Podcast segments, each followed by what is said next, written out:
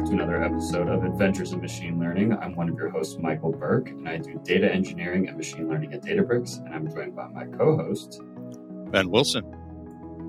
I uh, I work on software stuff at uh, Databricks, specifically MLflow. Beautiful. So today we are going to be doing another case study, and this is a customer request that actually came up this week for me and I will be anonymizing it so I can't get sued. But a lot of the underlying principles and underlying themes for this case study apply to uh, most use cases of this flavor.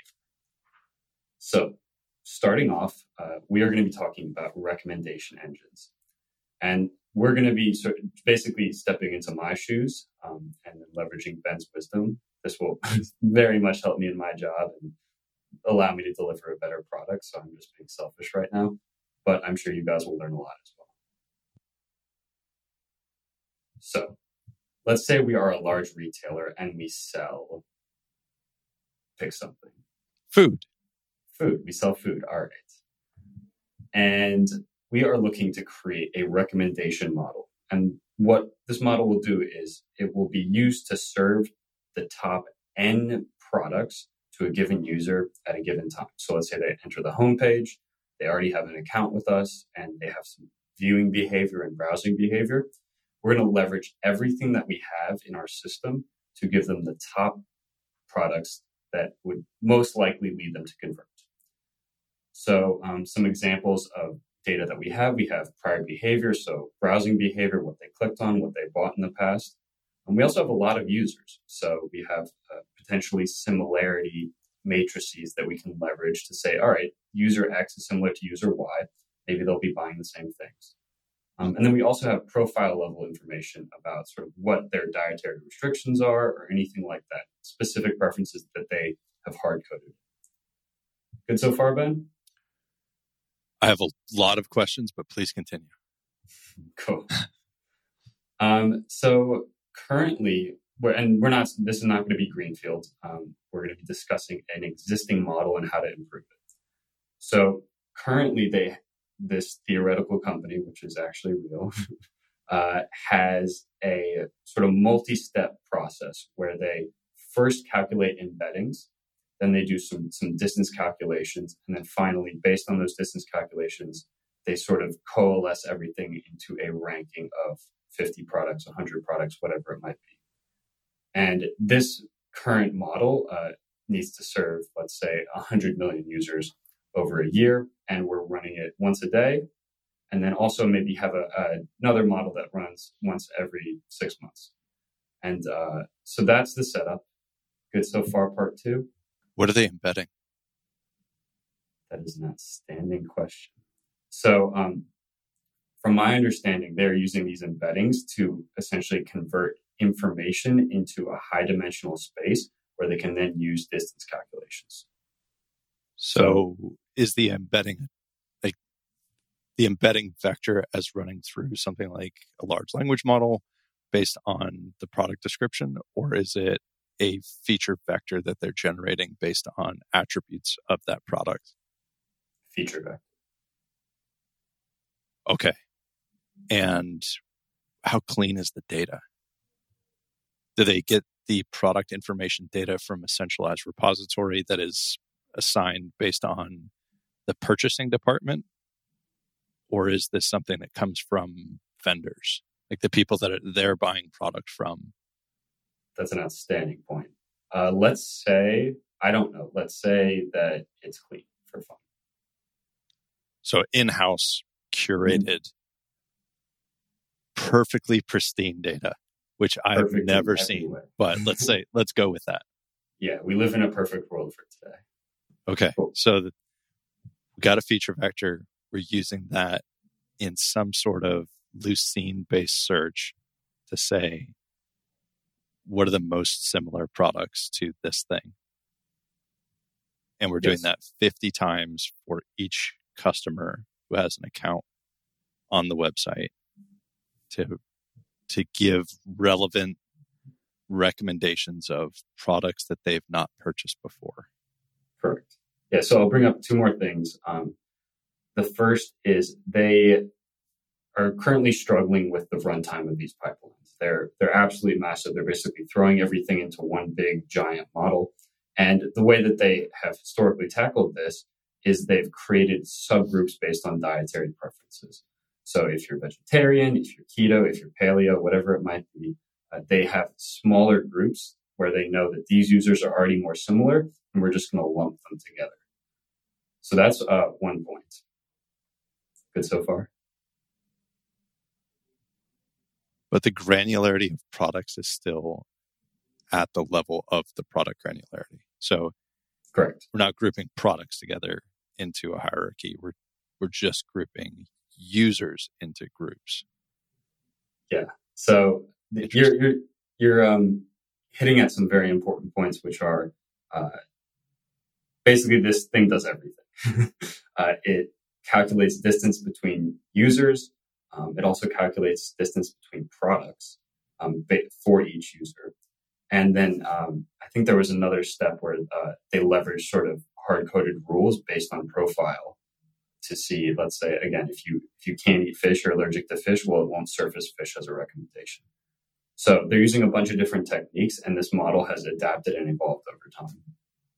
And the computation of these relationships are this is conducted at the time of model fit or transform. Yes. Or okay. Yeah, no wonder it takes a day to run this. Yeah. Um, first thoughts that I have about that well, about the design. On, before we kick it off. Um, okay.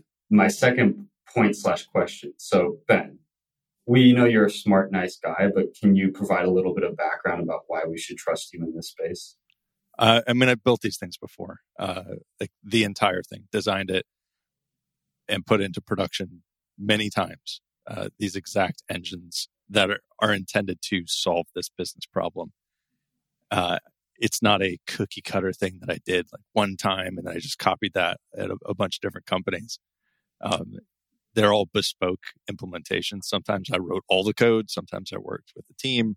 Sometimes I just advised people on how to how to solve this. But each one was unique and distinct because it these sorts of recommendation engines are highly specific to a lot of different things. Uh, most notably, your business model. What are you doing as a as a company? Also, your sales model. How do people actually buy these things? uh, whatever you're selling. And then thirdly so, would sorry, be the diversity of what is your footprint, both with product volume as well as user volume.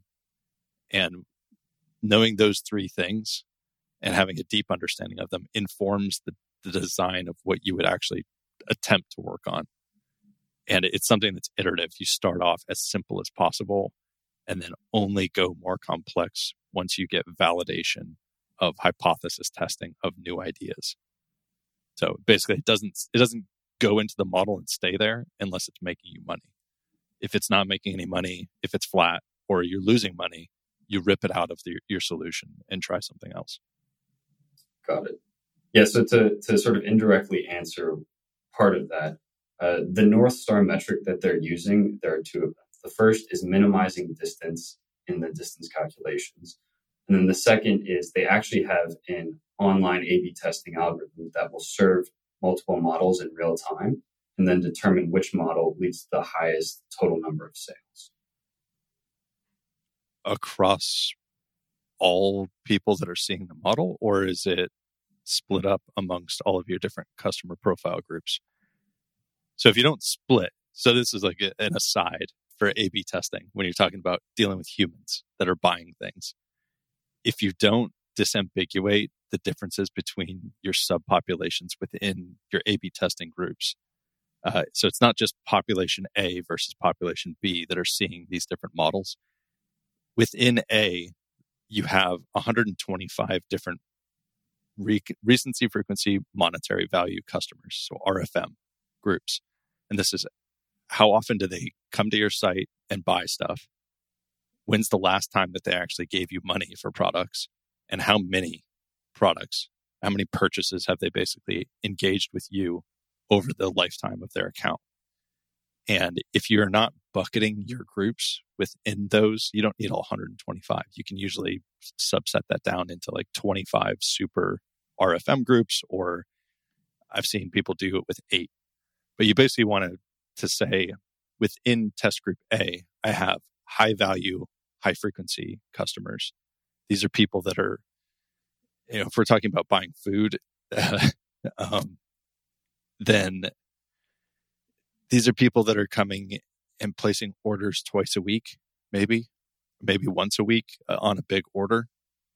And they've been with your, like using your website for probably a year or two. And they're just, you are the place that they go to buy groceries effectively. Um, all the way down to your least interactive customers. So this is somebody that the last time they bought something from you was a year ago. They bought 10 things. They've come back and viewed your site recently, but they're effectively a reincarnated customer. So if you looked at their data six months ago, you would have said, oh, they're dead.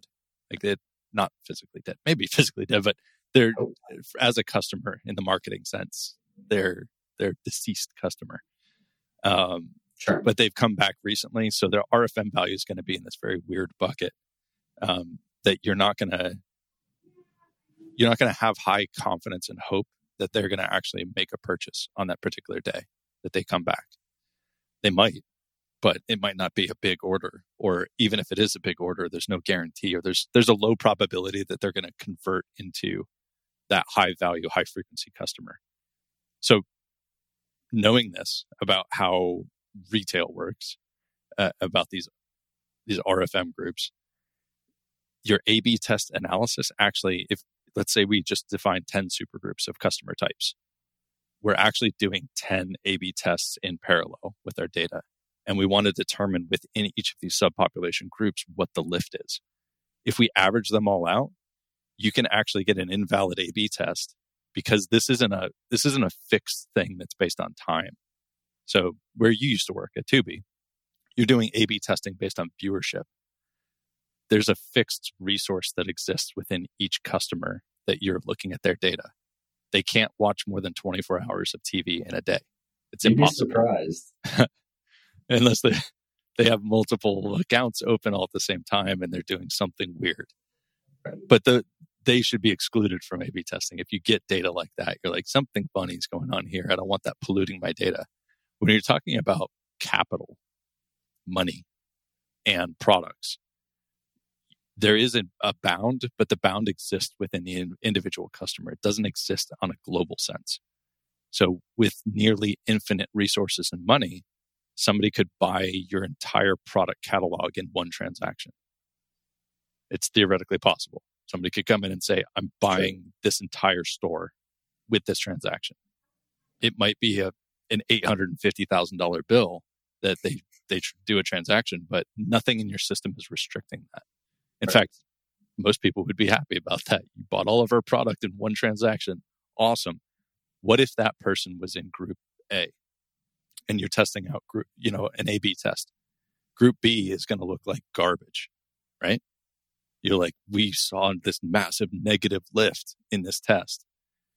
Well, because you had this outlier, that outlier is super easy to detect. And everybody listening in right now would be like, Ben, don't be stupid. Come on, man. We would filter that out. Well, what if you, it wasn't that, but in group A, you had 40 people come in and do abnormal purchases that were 40% larger than what they normally would do. And then in group B, nobody did anything that was abnormally large. But what if those 40 people were all in one group? They were all high value, high, high frequency and medium monetary. Well, because you have a large portion of in your control group abnormal behavior for a particular subset of, of users, it now pollutes your your test and you're going to get invalid results right. or you're just increasing variance like unexplainable variance. But if you split it out and assign those customers a particular group you can do that analysis and look at all 10 of these groups and say wait a minute. Nine of the groups are showing a lift on our change and this one group it looks super weird. What is going on? You plot it out and you're like, hang on, these 40 people did something really weird that has never happened before. Let's remove them from the experiment real quick and then look at the data. And you just start looking at variance. You're looking at like the standard deviation of, of what's happening within that population group. So my aside is now over, but that's that's how you you can more effectively figure out what is actually the impact of your change if you're just grouping people with similar behavior. But that, that statistical analysis of your subpopulations needs to be done beforehand and decided on so that you can do a stochastic split across those groups for A and B groups. You can't just randomly sample A and B and say, hope for the best. You have to do an A B split within each of those population groups so that your analysis is correct at the end. Stratified sampling. Yes. Lots of fun. Yeah, cool. All right. So I'm sold. If we're going to be evaluating this, you should look at the whole distribution and theoretically pre experiment defined groups of, yep. let's say, these are your power users, these are casual engaged, whatever it might be. Great. So evaluation is sort of clear. We're looking at sales and then we're looking to just minimize our loss metrics. Um, but going back to the model itself, what are your thoughts? How would you approach this type of problem? Are we using a good architecture? What, what, what are you thinking? Um, I mean, we've talked about this on the show before about where do you start with a project and how the algorithm doesn't matter. It's more like what problem are we trying to solve? We're trying to sell more apples, sell more bananas, whatever it may be, right? Or are we trying, or is this recommendation engine and its eventual use case as it's applied on the website or in marketing campaigns, is this for retention? Are we trying to just sort of serve as a reminder of relevant products to say, hey, these things are going on sale. We know you really like these. If that's the intention, we don't need fancy math here. We just say, like, hey, what are the most frequently purchased items that are going to be on sale for each customer? That's a SQL query that we just generate. That's probably not the use case here. We're trying to like increase sales or increase awareness that our company offers products that these people might not be aware of in their individual market that they shop in. Uh, if we're talking about, you know, local local stores that they can buy right. from. Well, let me let me just answer that in the annoying business way that it was probably presented. We want to increase revenue. What does Full that stop. mean? Oh my god! so there's so many ways of doing that. Uh, so when I've had this exact explanation given to me, I immediately go into what sort of revenue do you want to generate? And is this, do we want to generate like raw sales? Like, do we want more transactions of things that we're selling? And usually the answer to that is, yeah, we want that. I'm like, or do we want profit to go up? Because sales and profit are not, like, there's not covariance there at all times. So we start talking about, well, how do we calculate what our raw profit is? And that usually says, you know, that conversation will evolve over a couple of minutes into nobody in the room knows how this is calculated. And then I always say, can we get someone from finance in the room? It doesn't, we're not going to be doing data science talk right now. We just need an expert in the room who can tell us how this stuff is calculated for this company. And that finance person, if they're available, they usually come in and give this wonderful and amazing educational speech to everybody in the room. I usually tune out during it because I, I have no context. I don't I don't work at that company and I don't know anything about how their business is run. But everybody in the room kind of their eyes open. They're like, we had no idea that that was kind of how this works and it has to do with macroeconomics of how they're actually purchasing products and what are loss ratios. What is the theft ratio from the from stores for this thing if we're talking about brick and mortar? Um, and if it's just purely online like what are fraud rates for certain products? And what do we take as losses when fraud occurs?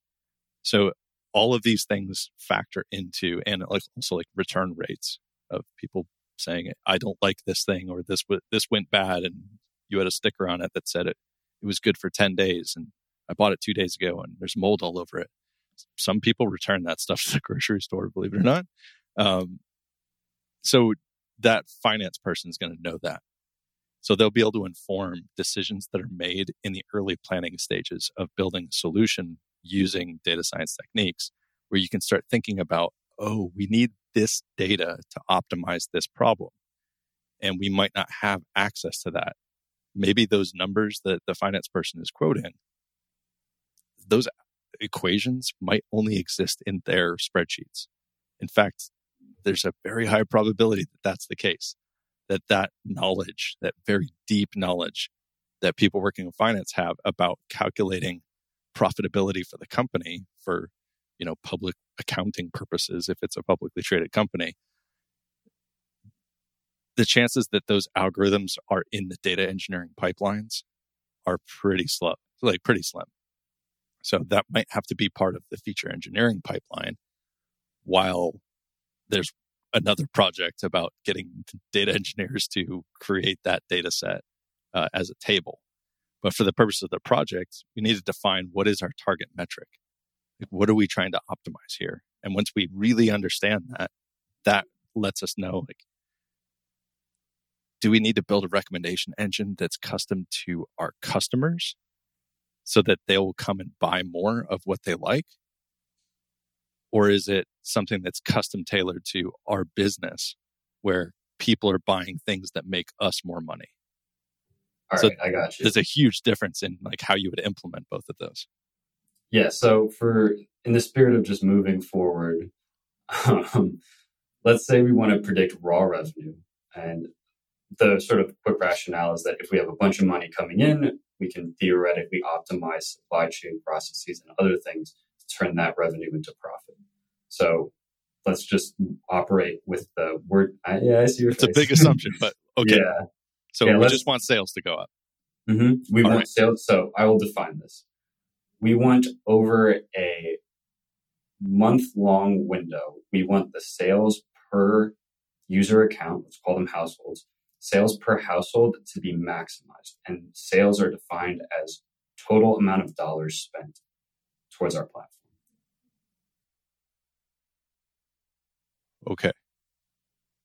There's a lot of conditionals in there that you would have no control over, but let's operate under that assumption.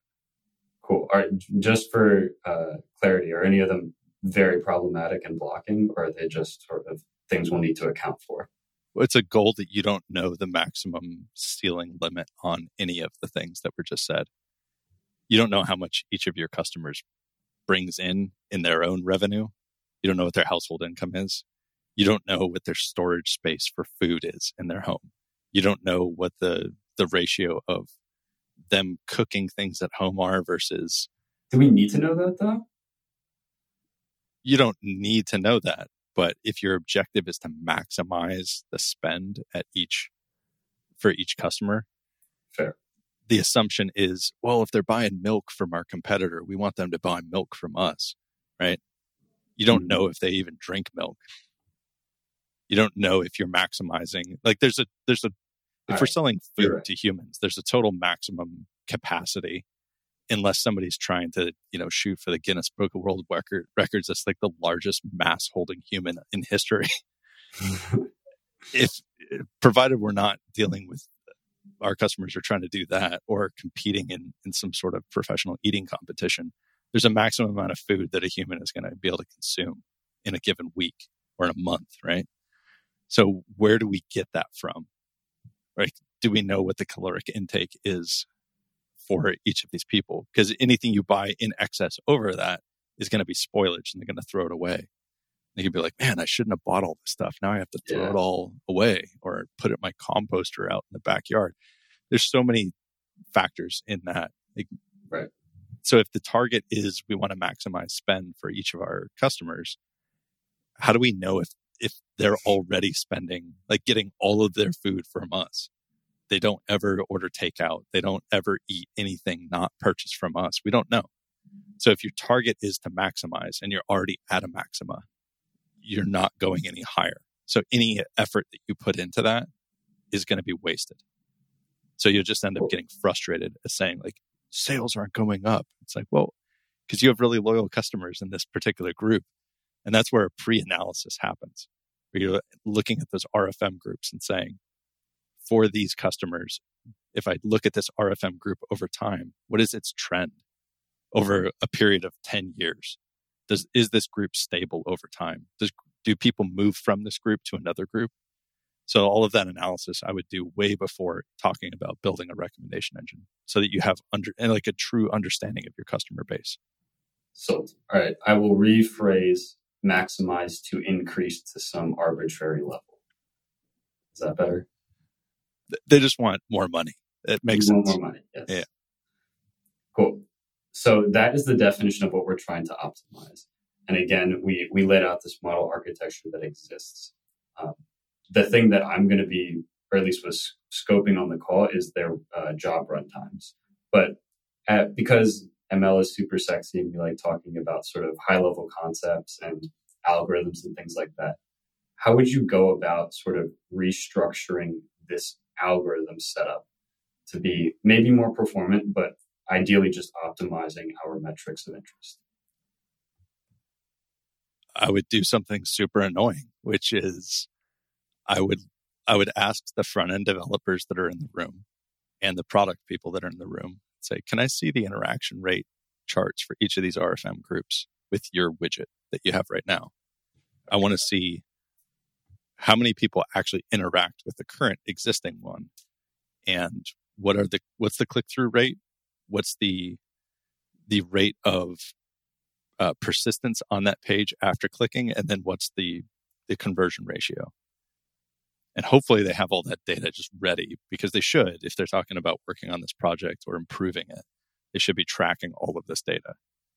And then i would look at what those numbers actually are is it 80% of people use that as a primary navigation aid if so that's super important and all hands on deck for making this thing as good as it possibly can be is it a is it a carousel that they're interacting with is it an entire page that's generated for this? Is their entire site customized based on the like output of this algorithm? What it, how is it being used is the big question that I would have. Because that informs what sort of like the volume of data that you would need to generate if you're talking about making this better. Do you need to do product category level recommendations with a single algorithm solution? Like, do we need to provide a recommender on every product grouping page. When I go to dairy, do I need my top 20 dairy items that are recommended for me? Do I do I need that for each each division within the site? What do I do with if I'm going to do that, then what do I do with like sections of the site that this customer has zero data on? Or the worst case scenario is it's such an esoteric section of the product hierarchy that you have such a dearth of data on anybody really interacting with it except an extremely small subpopulation. How do you populate stuff with that? If there is no data or not enough data for a particular population group within your customer base, where do you get it from? Is it most popular, highest sales? And that leads into how do we do fallback? Like, what is fallback for these? When a customer arrives and their generated list is insufficient and it doesn't have like high probabilities of affinity, do we do we salt it? Do we add in products that are just like, hey, this stuff's on sale. We hope that it sells. Or is it stuff that's been trending, like highest sales in this product category of the last 24 hours? There's lots of questions to be to be asked and then hopefully answered at that yeah. point. Yeah, one just piggybacking off one of your points, uh, I was careful in defining the metric uh, to ignore sort of long-term retention-based uh, value, because oftentimes, especially with recommendation engines, you can cannibalize uh, future revenue by optimizing current revenue. So, like as Ben said, uh, maybe we throw, let's say there's uh, some products that are missing. There, we have like tiles on our home screen that are not ready to be filled But we could throw the most expensive things possible into those those buckets, and theoretically, users would buy them. That might be a method of increasing revenue, but long term, it might not provide value. And that scenario wasn't perfect, but um, there's often a trade off between long term engagement and uh, short term gains. But to answer all those questions in a, a concise manner to get to allow us to keep moving, um, our model is being served on the homepage. Literally everyone on the site will go to the homepage first. There are no product categories. And I think that's everything. So the probability exists that if I've only come to buy dairy products from you, that when I go sure. to the homepage, all I'm going to see is dairy. So I think you're a dairy company. I mean, hopefully not. Like, hopefully our algorithm knows that there's a, a family behind the screen, or maybe there isn't. Maybe it's just an ice cream company. But hopefully it can sort of infer what we actually want and it wouldn't over index on prior purchasing. So, it, but if I've only ever interacted with that, but I, I'm interacting with a site that ha- that sells, you know, a hundred thousand different products. I've been to those websites before. It, it's kind of, it's almost painful when I see them. When I look at somebody's like really terrible recommendation implementation, just like, really? Like, I know what you're doing here. I know why th- I'm seeing this. Like, this is, it's not easy to fix, but it just requires some more creativity in the implementation. And that's more on the product side. It's not the data science side. The data science side will fuel the product's ability to do that. But product design with what you interact with, with recommended, like recommended products, it, that doesn't happen on the data science side. The pool of things to recommend is generated on the data science side. So if there's 100,000 products, when I go to that site, that that element on the page that would contain things for Ben Wilson. Behind the scenes of that, there should be a thousand products that get generated. Maybe a hundred, maybe 200, depends on what site it is. Right. But where the sausage is made, the ingredients for what is going to be presented to me, there should be a much larger proportion of things that I would have an affinity for that then on the front end on the product side gets filtered. So I'm only going to see 10 or maybe 20, but behind the scenes, that, ar- that array of data, those, you know, SKU IDs that the front end developers have access to, they're, they have logic in there to say, well, we predict that he's going to like these five product categories and we we have 10 products for each of these categories to show him. The first time that he comes i'm going to show him the first elements in these arrays like index position 0 when he hits refresh or comes back to this page i'm going to show him position 1 when he refreshes if he hasn't interacted with it i'm going to show him position 2 and we continue doing that and there could be other business logic that gets put on there to say i want to promote things that have you know 25% or more sales uh, taken off right now. Like something's on sale for 25% price reduction. I want to push those up higher even if there's a lower probability for the user to interact with it because that's compelling. People are like oh i didn't that's cool that's on sale. I don't normally get that but it's you know money talks right? So sometimes that's uh that's something that you can force somebody's hand. If they think they're getting a good deal you would promote that over something that somebody would have like a 99% affinity to this product. So there's that informs the the algorithm design. Once you know what the product target is and product will tell that to the data science team. Data science team shouldn't be thinking of all this stuff themselves. Uh, the the head data scientist should be thinking of this and working with the product person every single day to figure all this stuff out and run a bunch of tests and come up with lists of hypotheses and do whiteboarding sessions and loads of things. But the individual data scientist who's selecting an algorithm to solve this, that's not what they should be doing. They should be getting that list of product design requirements. This needs to do XYZ and uh, all this stuff. And right. then they have to sit there and think, what algorithm could I use to solve this problem? I'm going to test out 10 things and figure that out. What are some of the 10? te- testing out 10 things to solve. I mean, algorithm wise, you will get pretty far with using, you know, exactly as you said at the beginning of this podcast. Matrix factorization is a, a good initial step that requires some amount of coercion with respect to understanding your customer groups and what their affinities might be. If you do one big meta model, you're going to get a bunch of garbage, particularly if you're talking about a, a company that sells a diverse array of products. It's going to be very hard to generate a single model that's going to be performant across all of your potential users when you're talking about say a grocery store.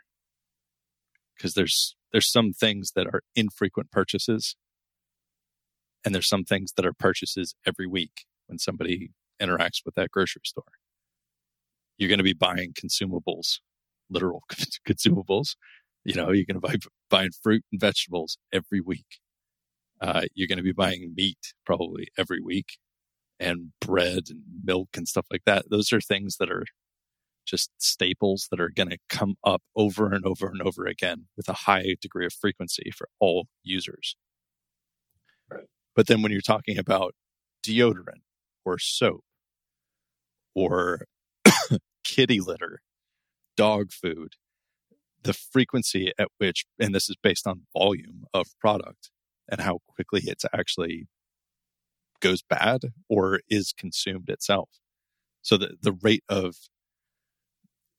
sort of the depreciation rate of mass of these things over time dictates their frequency of purchase.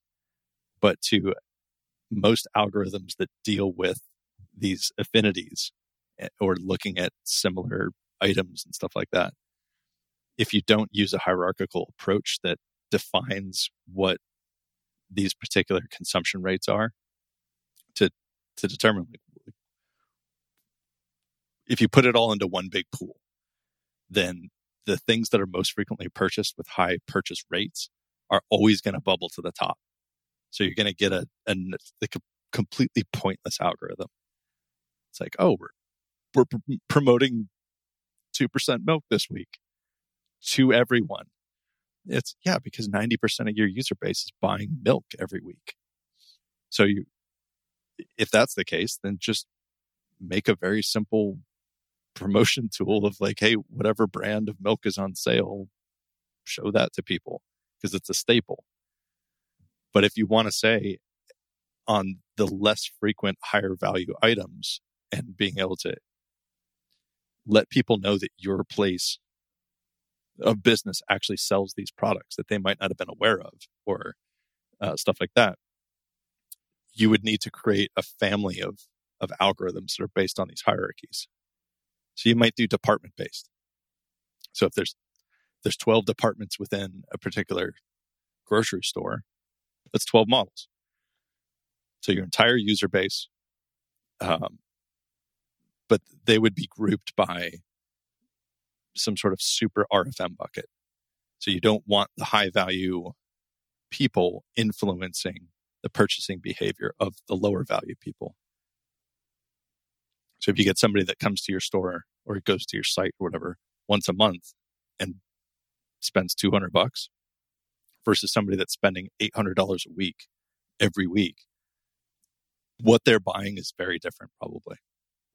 So right. you, you would want to group the $200 a month sort of people and maybe try to get them to behave kind of more like the people that are coming every week, but they might not care.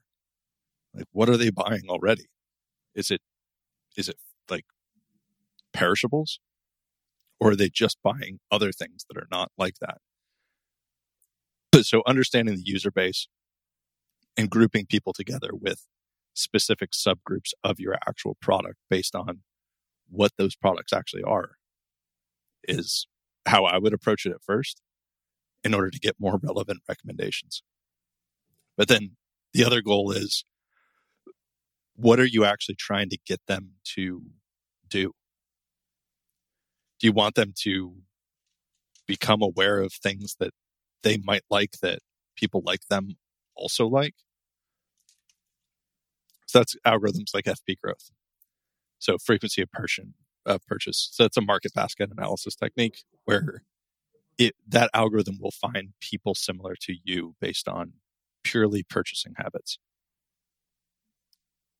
It's a fantastic algorithm. It works really well. It doesn't need a whole lot of data. It just needs basically like product to frequency data.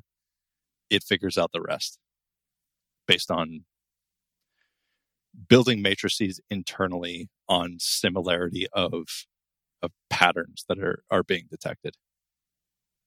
Noted. Are there any algorithms that you would really steer clear from, other than the obvious things that are just not applicable?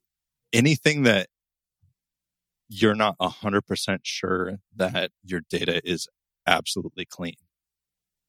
So I've I've heard a number of people and read a couple of blog posts recently of people like, "Oh, I'm going to use you know Chat GPT to do this thing with my product descriptions," and I think the idea that that people are are trying to go with is well intentioned, um, but in reality and the practical use cases, it's it's very hard. It's very it's very hard to actually use something that is magical in nature. So, what I mean by that is the magical nature of LLMs is not in how they actually work, because they're not magical.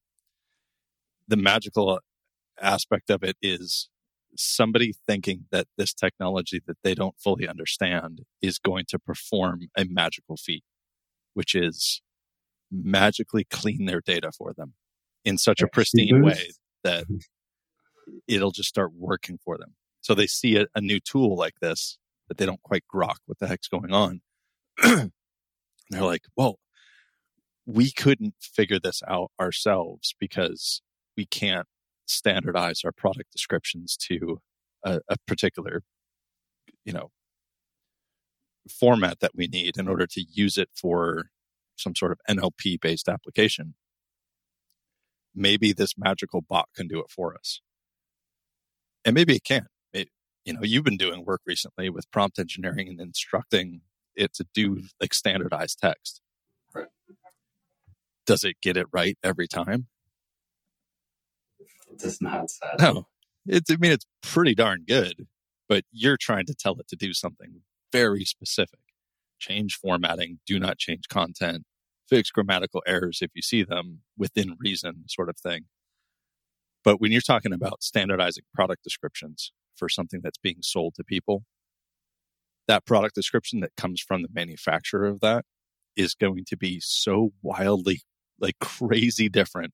And it's going to depend on who's selling it, what country are they coming from, uh, what language is natively spoken by the employees at that company who are generating those product descriptions and what are their standards for product descriptions? You look at some look at some product descriptions on amazon marketplace if you want to see just how crazy these things can get so if you look at any amazon prime listing that is sold by amazon llc all of them conform to this like perfect structure they are immaculate you can read through it they all look very similar. The content is very clear. The grammar is flawless. You just understand. Like, I know what this is for. I know where like, where it was made. I know, uh, you know, a bunch of attributes about this product without having to figure anything else out. But when you go to the marketplace, it's just random companies selling their stuff on on the Amazon site. Look at some of the product descriptions sometimes you're going to have grammatical errors that are so atrocious that you're like, was this written by like the precursor to ChatGPT 2? Like, how, what is this nonsense? There's like repeated text in it, the punctuation's all over the place. Uh, you'll have stuff like SKU information in it. And the worst case scenario, which is anybody who's ever worked at a retailer knows when you're getting data from uh, the actual seller of large volume of things that frequently change, it's just wrong. So the SKU matching to the product description is incorrect. So some human entered this, they hit, you know, command V on the wrong cell in their spreadsheet.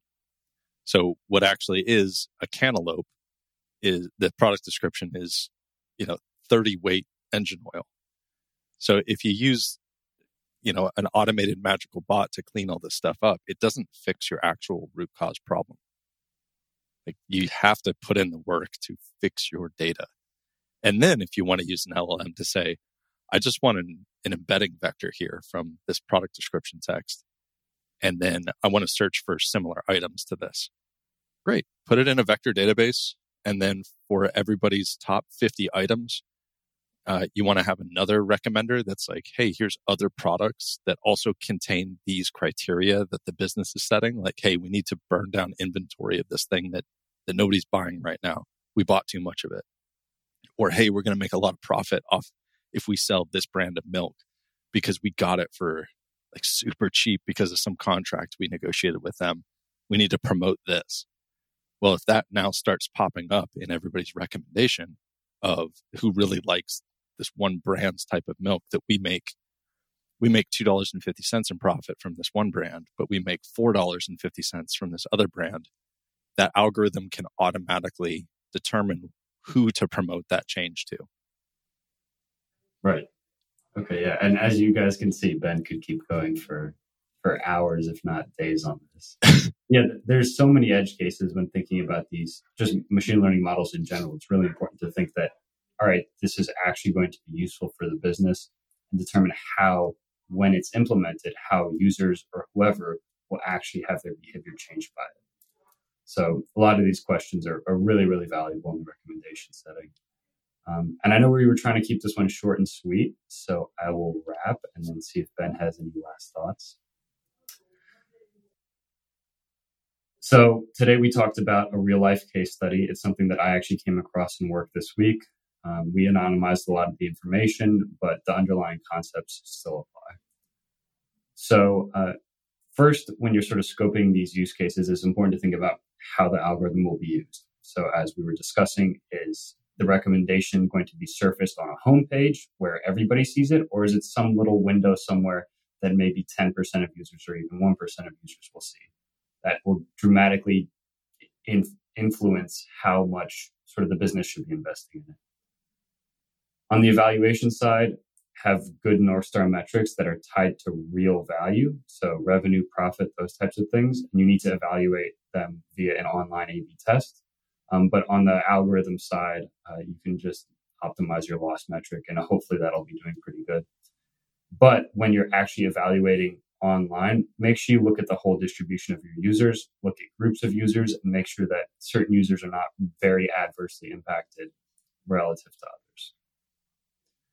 Then finally, on the algorithm side, matrix factorization is a great, great tool. Um, looking at similarity between users, there it's just unsupervised uh, learning of any type. In this example, the, the organization was started off with KNN and then moved to sort of an embedding based approach. And so there's many different ways that you can calculate similarity between users, but maybe similar users would actually have uh, good recommendation information. And then finally, an algorithm that we were chatting about before recording that I've not used is FP growth. And basically what it does is it finds people similar to you based on purchasing habits. And a couple more things, just some tips. Uh, when you're working with such a complex set of products, it's really important to understand that the the trends learned overall might differ between subcategories within those products. So think about segmenting products into groups and then also think about, for instance, the, the natural life of a product. So the example that I immediately thought of was like fish versus cleaning solution. Fish is not going to last you a year. Cleaning solution might last you many years. So the frequency of these purchases are sort of built into their nature. Anything else, Ben? I mean, fish cleaning solution might last your lifetime. oh, man. I don't. I don't think I've ever cleaned solution or cleaned fish with a solution. Noted. Cool. Well, until next time, it's been Michael Berk and my co host, Ben Wilson. And have a good day, everyone. Catch you next time.